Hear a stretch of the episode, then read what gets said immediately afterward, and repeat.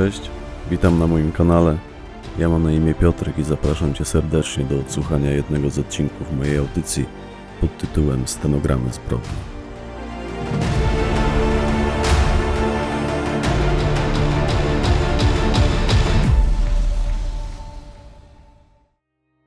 Proceder, część szósta. Fragment stenogramu rozmowy z Robertem D., pseudonim Figura. Przygotowania do naszego wyjazdu trwały dosyć długo. Luty napychał nas jedzeniem, kazał nam spożywać go jak najwięcej, rozpychać żołądki, przyzwyczajać je do tego, co miało nadejść. Mimo, że jedliśmy pokarmy raczej mało kaloryczne, głównie owoce i warzywa, takie jak jabłka, ogórki kiszone, kapustę kiszoną itd., każdy z nas w ciągu tych kilku tygodni przytył ładnych parę kilogramów. Osobiście najgorzej wspominam treningi połykania różnych przedmiotów, wymiotowania na żądanie oraz treningi powstrzymywania wymiotów. Te próby zatrzymywania ich w ustach, połykanie tego z powrotem. Do tego ta wieczna zgaga. Dla mnie to była tragedia, zresztą dla każdego z nas. Miało to nam się przydać w sytuacji awaryjnej i powiem pani, że dobrze, że to ćwiczyliśmy. Kilka razy mi się potem przydało. Problem polega na tym, że ciała obce w żołądku nie są mile widziane, organizm po jakimś czasie próbuje się tego pozbyć. A jak się pani pewnie domyśla, może próbować to zrobić nie tylko przez gardło. Akurat tej drugiej opcji miały zapobiec tabletki hamujące biegunkę, których nabyliśmy w aptece całkiem sporo. Na szczęście nie musieliśmy trenować ich zażywania. Luty uczył nas, jak mamy się zachowywać, co mówić. Uczył nas podstawowych zwrotów w języku angielskim hiszpańskim, tego co powiedzieć i co zrobić, gdyby coś nie wypaliło. Jak się okazało, to był niezły poliglota, mówił po turecku, angielsku, hiszpańsku, trochę po rosyjsku. Osobiście byłem w ciężkim szoku podczas tego szkolenia, bo tylko tak mogę to nazwać regularnym szkoleniem, przez które on sam też kiedyś przeszedł. Przynajmniej tak twierdził. Twierdził też, że nasze szkolenie to bajka, że jego wyglądało dużo gorzej, było krótsze, ale bardziej intensywne. Oczywiście najciężej szło mu z Sową i dziadkiem. Ich niczego nie można było nauczyć, oni przekręcali każdy motyw, każde słowo, popełniali podstawowe błędy. Zaczęli się przykładać dopiero wtedy, gdy Luty powiedział im, co im grozi, jeśli zostaną przyłapani z towarem. Jakim koszmarem jest pobyt w kolumbijskim więzieniu, zresztą w jakimkolwiek. W sumie to dziadek chciał w pewnym momencie zrezygnować. Stwierdził, że skoro tak świetnie szło nam do tamtej pory, to możemy zająć się przecież podobnymi rzeczami. Luty pyta go: Ilu znasz takich ludzi, którzy mają swoją cysternę? Ile cystern z paliwem będziesz w stanie ukraść w ciągu najbliższego roku? I dziadek nie potrafił mu na te pytania odpowiedzieć, westchnął i na jakiś czas zamilkł. Ale dalej twardo twierdził, że on nie leci do Kolumbii, że nie ma takiej opcji. W końcu przekonaliśmy go, że lepszej okazji do wzbogacenia się możemy nie mieć nigdy, a cysterny w razie czego nie zające. Cała ta nasza akcja przyciągnęła się też w czasie ze względu na głupotę sowy. Pamiętam, jak siedzieliśmy pewnego dnia w świdnickim maku jedliśmy tam na siłę, bo mówię, luty nas futrował byle jakim żarciem, aby tylko obciążyć nam żołądki i przyzwyczaić je do wysiłku. Siedzimy w tym maku, żremy, bo inaczej tego nazwać nie można. Luty coś tam gada o odprawie paszportowej, a Sowa wziął kole do ręki, siorbnął dwa łyki przez rurkę. Ja już wiedziałem o co mu biega, bo tak dziwnie na mnie spojrzał. Odłożył te kole na stolik i pyta: A to trzeba paszport? I Luty jebnął facepalma, to znaczy klepnął się w czoło, chyba pojął, że zaczął szkolenie od rzeczy ważnych, a nie zapytał przy tym o błahostki. Bo nie zapytał, czy każdy z nas ma ważny paszport. Ale my mieliśmy, tylko Sowa nie miał go w ogóle. I Luty pyta Sowę, co ty kurwa, nie masz paszportu? Dorosły facet nie ma paszportu? A Sowa odpowiada, bo mi nigdy nie był potrzebny. Więc ta nasza akcja przyciągnęła się również ze względu na to, że Sowa nie posiadał paszportu. a kiedy go wyrobił w trybie przyspieszonym, nanosił się bombonierek po urzędach, żeby choć nieco podgonić jego wyrobienie, Luty kazał mu jeszcze pojechać przynajmniej w jedno miejsce, żeby zdobył jakikolwiek wpis do tego paszportu, żeby mu tam klepnęli jakąkolwiek pieczęć. Bo nowy, pusty paszport mógł przykuć uwagę niemieckich celników, a my uczyliśmy się zwrotów w obcych językach, między innymi po to, by odegrać ludzi oblatanych, regularnie podróżujących. Nie kolumbijskich, niemieckich celników. W Kolumbii mieli się nas nie czepiać, Luty powiedział, że tam będziemy kryci, natomiast problemy możemy mieć dopiero w Niemczech, bowiem plan zakładał bezpośredni lot powrotny z Bogoty do Berlina. Luty bał się, że nie damy rady za pierwszym razem nigdzie się przesiąść. Twierdził, że w drogę powrotną musimy się wybrać wspólnie, polecieć bezpośrednio, by powrót trwał jak najkrócej, a on mógł mieć nas na oku. I mieliśmy lecieć z Kolumbii prosto do Niemiec. Z tą Kolumbią też ostatecznie wyszła lipa. Jak się okazało, Luty niepotrzebnie najpierw nam rozrysowywał, a potem kazał uczyć się na pamięć rozkładu lotniska w Bogocie. Potem musieliśmy uczyć się tego od nowa, ale o tym za chwilę. I Sowa, mając jeszcze trochę czasu za pośrednictwem biura podróży, w którym pracowała Olga, to ona na prośbę Lutego załatwiła mu bilety i nocleg, bo on miał tam spędzić tylko dobę. Miał polecieć i wrócić kolejnego dnia, wyłącznie po to, by dostać wpis do paszportu, że gdziekolwiek był. Więc Sowa poleciał na Ukrainę, do Iwano-Frankowska, bo wbijali tam w paszport sążne pieczęcie, ale z niego była taka niedołęga, że on nawet nie dotarł tam do hotelu. Mówił, że szukał, ale go nie znalazł, w co żaden z nas jakoś mu nie uwierzył. I przegarował noc na lotnisku. Na szczęście kolejnego dnia nie pomylił samolotów i udało mu się szczęśliwie wrócić. Przyznał nam się do tego dopiero sporo później. Mówię, on nigdy wcześniej nie podróżował, nie latał samolotami. Jeszcze wtedy nie mówił słowa w żadnym obcym języku, aczkolwiek wyszczekany to on był. Osobiście obstawiałem, że w trakcie tej swojej eskapady nawet nic nie zje, no bo kto miałby mu kupić za granicą coś do jedzenia? W sumie do tego też później nam się przyznał, że nic nie jadł, a jak chciało mu się pić, to pił wodę z kranu w toalecie. I spał tam na ławce pod lotniskiem, bo samo lotnisko, mimo że nosiło status międzynarodowego portu lotniczego, to zamykali je na noc i w pewnym momencie wygonili go na zewnątrz. Więc przespał się na ławce i kolejnego dnia wrócił do Polski. Dumny był z siebie jak nie wiem co. Kiedy odbieraliśmy go z gdańskiego lotniska, bo tylko stamtąd latały wtedy samoloty do Iwano-Frankowska, jak Sowa pakował się do auta, dziadek powiedział: O proszę, wrócił cały i zdrowy nasz obieży świat, kurwa. Tak, dziadek lubił mu dociąć. Właściwie to oni sobie wciąż nawzajem docinali. Ale wiadomo, kto się czubi, ten się lubi. Rzadko skakali sobie do gardeł na poważnie. Z reguły współpraca układała się nam wszystkim całkiem nieźle. My tak naprawdę bardzo się wzajemnie szanowaliśmy. Luty zawsze tego pilnował. Chłopaki do mnie mieli początkowo jakieś ale związane z moim pojawieniem się w ekipie, lecz to minęło, potem odeszło w niepamięć. W sumie wszystko puściłem im w niepamięć. I w końcu nadszedł ten dzień, kiedy wszyscy czterej znaleźliśmy się w Schonefeld, na tamtejszym lotnisku imienia Willego Branta. Każdy z nas ciągnął za sobą sporą podróżną walizkę, każdy z nas miał też przytroczone do ciała pliki banknotów. Udawaliśmy, że się nie znamy. Jak powiedział Luty, w trakcie podróży nie wolno nam było zamienić ze sobą słowa, ani nawet patrzeć jeden na drugiego. Każdy z nas leciał osobno, każdy w innym kierunku i w innym celu, a ostatecznie mieliśmy i tak wszyscy spotkać się w Bogocie. Dzisiaj już nie wozi się przyklejonych do ciała pieniędzy, za towar płaci się kryptowalutami. I pamiętam, jak siedziałem na lotnisku Humberto Delgado w Lizbonie. Luty poleciał przez Madryt, Sowa był już w Barcelonie, a dziadek dopiero leciał, on miał lot późno, pierwszy do Rzymu. Poleciał ubrany jak niedzielny turysta w koszulę z palmami i z okularami przeciwsłonecznymi na głowie, którymi przysłaniał swoje głębokie zakola. Każdy z nas zapytany na jakimkolwiek lotnisku o cel podróży miał odpowiedzieć, że to podróż w celach turystycznych czy też biznesowych, coś tam pościemniać, ewentualnie udawać głupa, aby tylko zostać wpuszczonym do samolotu. Więc siedziałem wtedy w hali odlotów, byłem już po odprawie na samolot do Bogoty i dzwoni do mnie Luty. Mówi, mordo, kurwa, jest draka, musimy przebukować bilety, musimy się jakoś dostać do Salwadoru. Pytam, jak do Salwadoru? Mieliśmy lecieć do Kolumbii. A on mówi, to stary numer, zmieniają miejsce, żeby zgubić ewentualny ogon, żeby sprawdzić, jak bardzo nam zależy.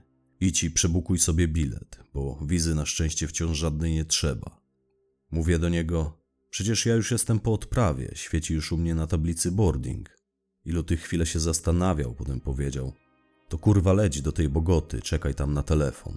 Spotkamy się wszyscy w Salwadorze. I spotkaliśmy się, trzy dni później. Jak to się sobie udało, że dotarł na miejsce, to nie mam pojęcia.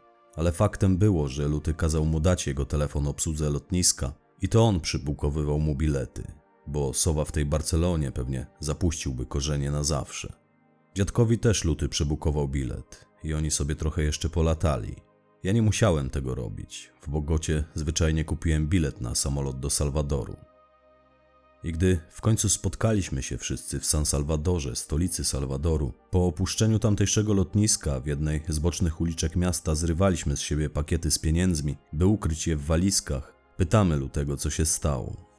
A on wiedział już wtedy więcej. Powiedział, że w Bogocie nasiliły się policyjne akcje przeciwko handlarzom, że jego znajomi, ludzie, z którymi mieliśmy się spotkać, też musieli się w ostatniej chwili ewakuować do Salwadoru ale dodał przy tym, że to niewiele zmienia, że oni od lat też z powodzeniem działają tutaj i że dobrze się stało, bo Salwador, mimo że nieprzyjazny ludziom, to od jakiegoś czasu promuje się jako kraj turystyczny, więc na ulicy raczej nikt nie powinien nas zaczepiać. To znaczy nikt z policji czy tamtejszych służb, bo wiadomo, musieliśmy mieć oczy dookoła głowy, by nie paść ofiarami tamtejszych gangusów.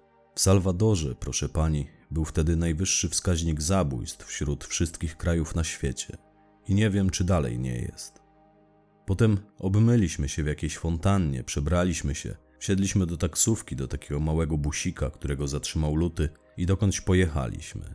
Ale niech mnie pani nie pyta o nazwy. Tam jedna dzielnica dzieli się na kilka części, każda nosi swoją nazwę, w każdej zwykły człowiek może poruszać się wyłącznie po określonej ilości ulic. Są tam rejony niedostępne dla swoich, a co dopiero dla turystów.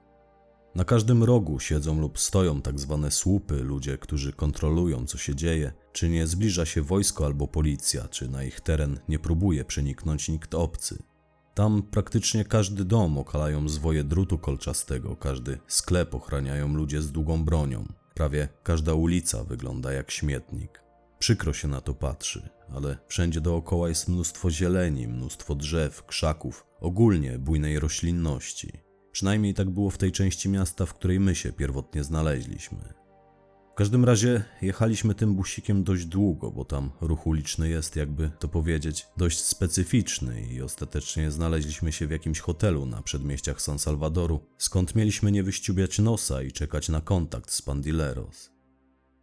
Nie, absolutnie żadne zwiedzanie nie wchodziło w grę. My szybko zostaliśmy przez kartel podjęci. Poruszaliśmy się z reguły w czerwonych strefach w ochronie ludzi z kartelu. Wychodząc tam od tak sobie na ulicę, najprawdopodobniej krótko po tym wszyscy byśmy zginęli. Te rejony nie tolerowały żadnych obcych. Auta, którymi nas tam wożono, oprócz jednego kolorowego busika, miały zaciemnione szyby, nie miały tablic rejestracyjnych, to były auta gangsterów. Każdy o tym wiedział, dlatego czuliśmy się w miarę bezpieczni. Ale ja osobiście czułem się nieswojo, muszę to przyznać. Atmosfera była też na tyle gęsta, że nawet sowa jakoś nie kłapał za dużo jadaczką. Mimo, że udzielały nam się spore nerwy, to byliśmy wszyscy tak zmęczeni tym lataniem, że posnęliśmy się w tym busiku. Tylko Luty nie spał, rozmawiał z kierowcą, ciągle też wisiał na telefonie. Robił swoją robotę. Rankiem kolejnego dnia pod hotel, w którym przenocowaliśmy, a spaliśmy wtedy wszyscy w jednym pokoju, żeby trzymać się w kupie, podjechały z samego rana pod ten hotel dwa samochody. Przyciemnione szyby, brak tablic. Mówiłem. My już byliśmy na nogach, piliśmy kawę i paliliśmy papierosy na takim balkonie nad ulicą. Ten balkon osłonięty był grubą, ale potarganą folią, chyba po to, żeby nie było widać, kto na nim przebywa, żeby chronić gości. I kiedy te auta podjechały, Luty zerknął przez dziurę w tej folii i powiedział: Przyjechali pandileros, poczekajcie, pójdę z nimi pogadać, a w razie czego po prostu spierdalajcie w podskokach. Nie, on nie żartował. O ile pieniądze trzymaliśmy w walizkach, to kazał nam też część tych pieniędzy nosić przy sobie, na wypadek, gdyby miało się wydarzyć coś nieprzyjemnego i musielibyśmy się ewakuować, gdyby na przykład luty na dzień dobry dostał kulkę. W takiej sytuacji mieliśmy zatrzymać na ulicy pierwsze lepsze auto, zaoferować kierowcy garść dolarów za podwiezienie na lotnisko i tam czekać na pozostałych, ewentualnie po prostu kupić bilet na jakikolwiek lot do Europy i wsiąść do samolotu. W obu tych autach, które podjechały, siedziało po dwóch mężczyzn i oni nas rozdzielili. Ja pojechałem jednym z tych aut z Sową, Luty jechał w drugim aucie z dziadkiem. Walizki trzymaliśmy na kolanach. Osobiście wyobrażałem sobie, że jedziemy gdzieś, gdzie spotkamy się z jakimiś ludźmi, dobijemy targu, potem po prostu przepakujemy się, część towaru ukryjemy w walizkach, a część połkniemy i zrobimy to, do czego od dłuższego czasu się przygotowywaliśmy, czyli wrócimy z towarem do Polski. Gdybym wiedział, co mnie potem czeka, nigdy bym się na ten wyjazd nie zgodził. Luty nieźle to sobie zaplanował. Fragment stenogramu rozmowy z Jerzym S. pseudonim Dziadek. Kiedy znaleźliśmy się na południowych przedmieściach San Salvadoru, wjechaliśmy na teren sporego złomowiska. Tam wysiedliśmy z samochodów, zabierając oczywiście walizki ze sobą. Mieliśmy przecież nie spuszczać ich z oczu. Jak się okazało, to złomowisko to był tylko krótki przystanek. Z pomieszczeń biurowych, w pobliżu których hałasowała ogromna prasa miażdżąca samochody, taka do której wrzucany jest cały samochód, a po chwili zostaje z niego tylko zbitka metalu, bo to chyba były pomieszczenia biurowe, te blaszane baraki z folią w oknach zamiast szyb, więc z tych baraków wyszło trzech wydzieranych na twarzach mężczyzn. Jak ich tylko zobaczyłem, to żołądek podszedł mi do gardła, zwłaszcza jak dostrzegłem, że jeden z nich ma pistolet wciśnięty za pasek spodni. Ale spojrzałem na lutego, a on wydawał się być spokojny, chyba nawet się uśmiechał, więc też postanowiłem zachować zimną krew. W sumie to pomyślałem sobie wtedy, a niech to wszystko szlak trafi. Co ma być, to będzie. Bo nie lubię żyć w strachu, musiałem ten strach jakoś od siebie odgonić. I jeden z tych mężczyzn, ten z giwerą za paskiem, podbił od razu do lutego. Przywitał się z nim ciepło, obaj uśmiechnęli się do siebie, witali się jak dobrzy znajomi. Luty chwilę rozmawiał z tym człowiekiem, po czym tamten o coś go spytał, a Luty obrócił się w naszą stronę. My wtedy staliśmy kawałek za nim, przedstawił tego faceta nam, powiedział, że nazywa się Carlos. My mu się ukłoniliśmy, a potem Luty spojrzał znowu na Carlosa i niespodziewanie skinieniem głowy wskazał na figurę. Potem kazał mnie i sobie zostać tam na zewnątrz, a zabrał ze sobą figurę i wraz z tymi mężczyznami weszli do środka, do tych baraków. Wrócił po około pięciu minutach, ale bez figury. Przepakowaliśmy się wtedy do innego auta, do małego busika. To był taki Volkswagen T1 pomalowany na kolorowo. On stał tam na placu. Weszliśmy do niego wszyscy, po chwili znalazł się też kierowca i busik z zamalowanymi farbą szybami ruszył. I jechaliśmy jeszcze przez ten plac na tym złomowisku, patrząc jak ta prasa miażdży kolejne auto, nie wytrzymałem. Pytam Lutego, co się stało z figurą. A Luty mówi: On tu zostaje, jest naszym gwarantem. Musimy go tu zostawić jako zakładnika na wypadek, gdyby się miało okazać, że jesteśmy podstawieni, że przywlekliśmy ze sobą psy. I jeśli coś dziwnego się wydarzy, to figura skończy właśnie w takiej stalowej puszce. Luty zamilkł i wskazał palcem tę prasę do złomu, Mówię, ona akurat gniotła kolejne auto. Potem Luty dodał, ale najpewniej to po prostu by go zastrzelili i wyrzucili jego zwłoki na ulicę, do rynsztoka. Oni tak robią. I nas zatkało. Spojrzeliśmy z Sową na siebie, widziałem, że Sowa to aż się trzęsie.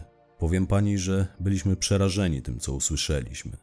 I wyjeżdżaliśmy wtedy z tego złomowiska na ulicę. Luty z przedniego siedzenia obraca się znowu do nas, mówi: Teraz rozumiecie, po co wziąłem go do ferajny?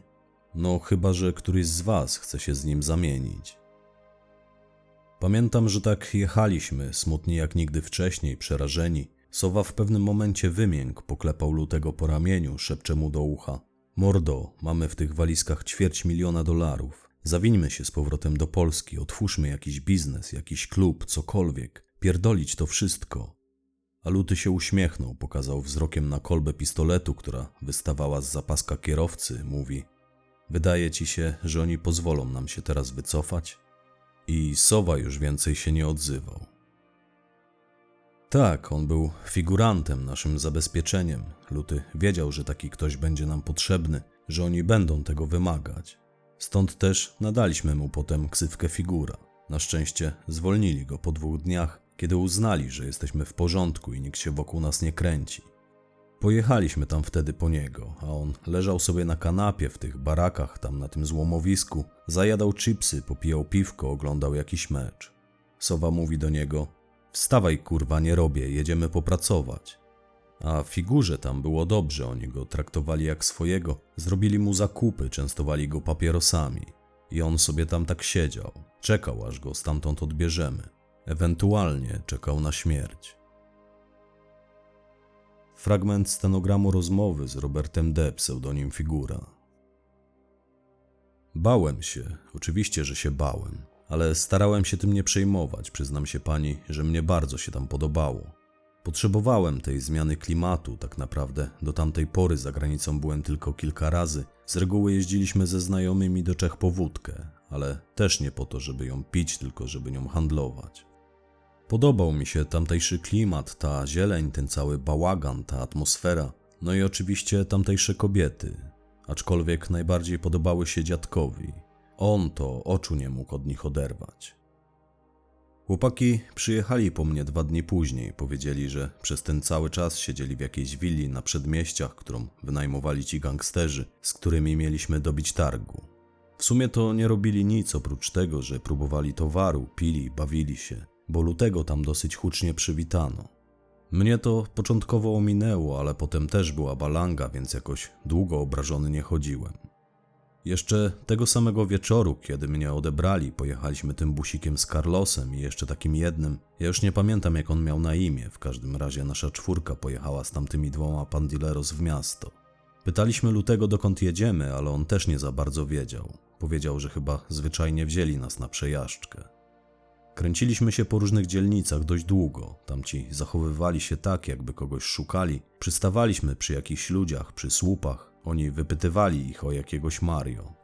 Luty też w pewnym momencie doszedł do wniosku, że chyba szukamy jakiegoś Mario, najpewniej człowieka, który miał dostarczyć nam towar. I było już późno w nocy, koło północy. Tam niewiele latarni na tych ulicach świeciło, zwłaszcza poza centrum. Jechaliśmy taką dwupasmówką, pośrodku pasów tej drogi był pas zieleni, tam rosły gęsto nasadzone, bujnie rozwinięte drzewa. Nie wiedziałem dokąd jechaliśmy, ale wciąż wolno. Tamci pandileros cały czas uważnie się rozglądali. I w pewnej chwili minęliśmy jakiegoś człowieka w białej koszulce na ramionczkach, idącego z krajem jezdni, bliżej tego pasa zieleni, w tym samym kierunku, w którym my jechaliśmy. Ci gangsterzy nagle się ożywili. Kiedy go minęliśmy, zaczęli się za nim oglądać, coś tam do siebie gadać. Kilka razy powiedzieli Mario.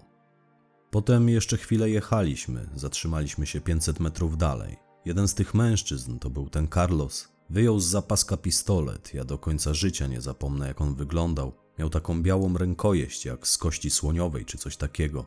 W ogóle ten pistolet cały lśnił. On go odbezpieczył, przeładował, chwycił za lufę, podał lutemu i powiedział, co prawda po hiszpańsku, ale dziś wiem, co powiedział. Powiedział lutemu, że jeśli chce z nimi dobić targu, to musi im pokazać, jak bardzo mu na tym zależy i kazał mu zastrzelić tego Mario, tego faceta w białej koszulce. Patrzymy się na siebie, patrzymy na Lutego. Luty był tak samo zaskoczony jak my. Widać było, że przychodzi mu to z trudem, ale starał się tego nie dać po sobie poznać. Spojrzał jeszcze na nas, otworzył drzwi busa i poszedł. Tam nic nie było widać, było ciemno, tylko księżyc trochę świecił. Od czasu do czasu co któraś latarnia. Widoczność sięgała najwyżej kilku metrów. I Luty, trzymając ten pistolet w ręce, ruszył w ten mrok. Minę widziałem miał nietęgą. A my znów wymieniliśmy spojrzenia. Dziadek wymownie westchnął, ale co mogliśmy zrobić? Siedzieliśmy i czekaliśmy.